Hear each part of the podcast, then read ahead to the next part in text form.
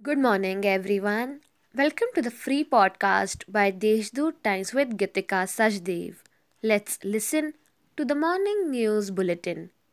Contentious issues, including the ongoing smart city work, unruly behavior of officials, and trial run at Ravivar Karanja, rocked the general body meeting held yesterday, causing verbal clashes between Mayor Satish Kulkarni and the opposition benches.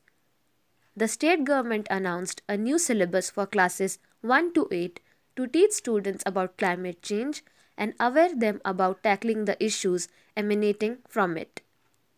As per the directions of Supreme Court, legal heirs of COVID-19 victims will receive an ex gratia relief of rupees 50,000.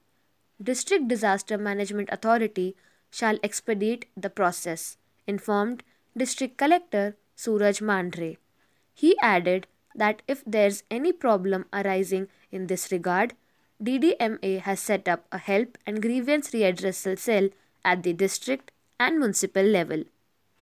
Four days after MP Hemant Godse raised the issue of the proposed Nashik Pune semi high speed railway project in Parliament, the Railway Board has organized a presentation on the railway route project on Monday, 20th December, at Railway Board Conference Hall in New Delhi.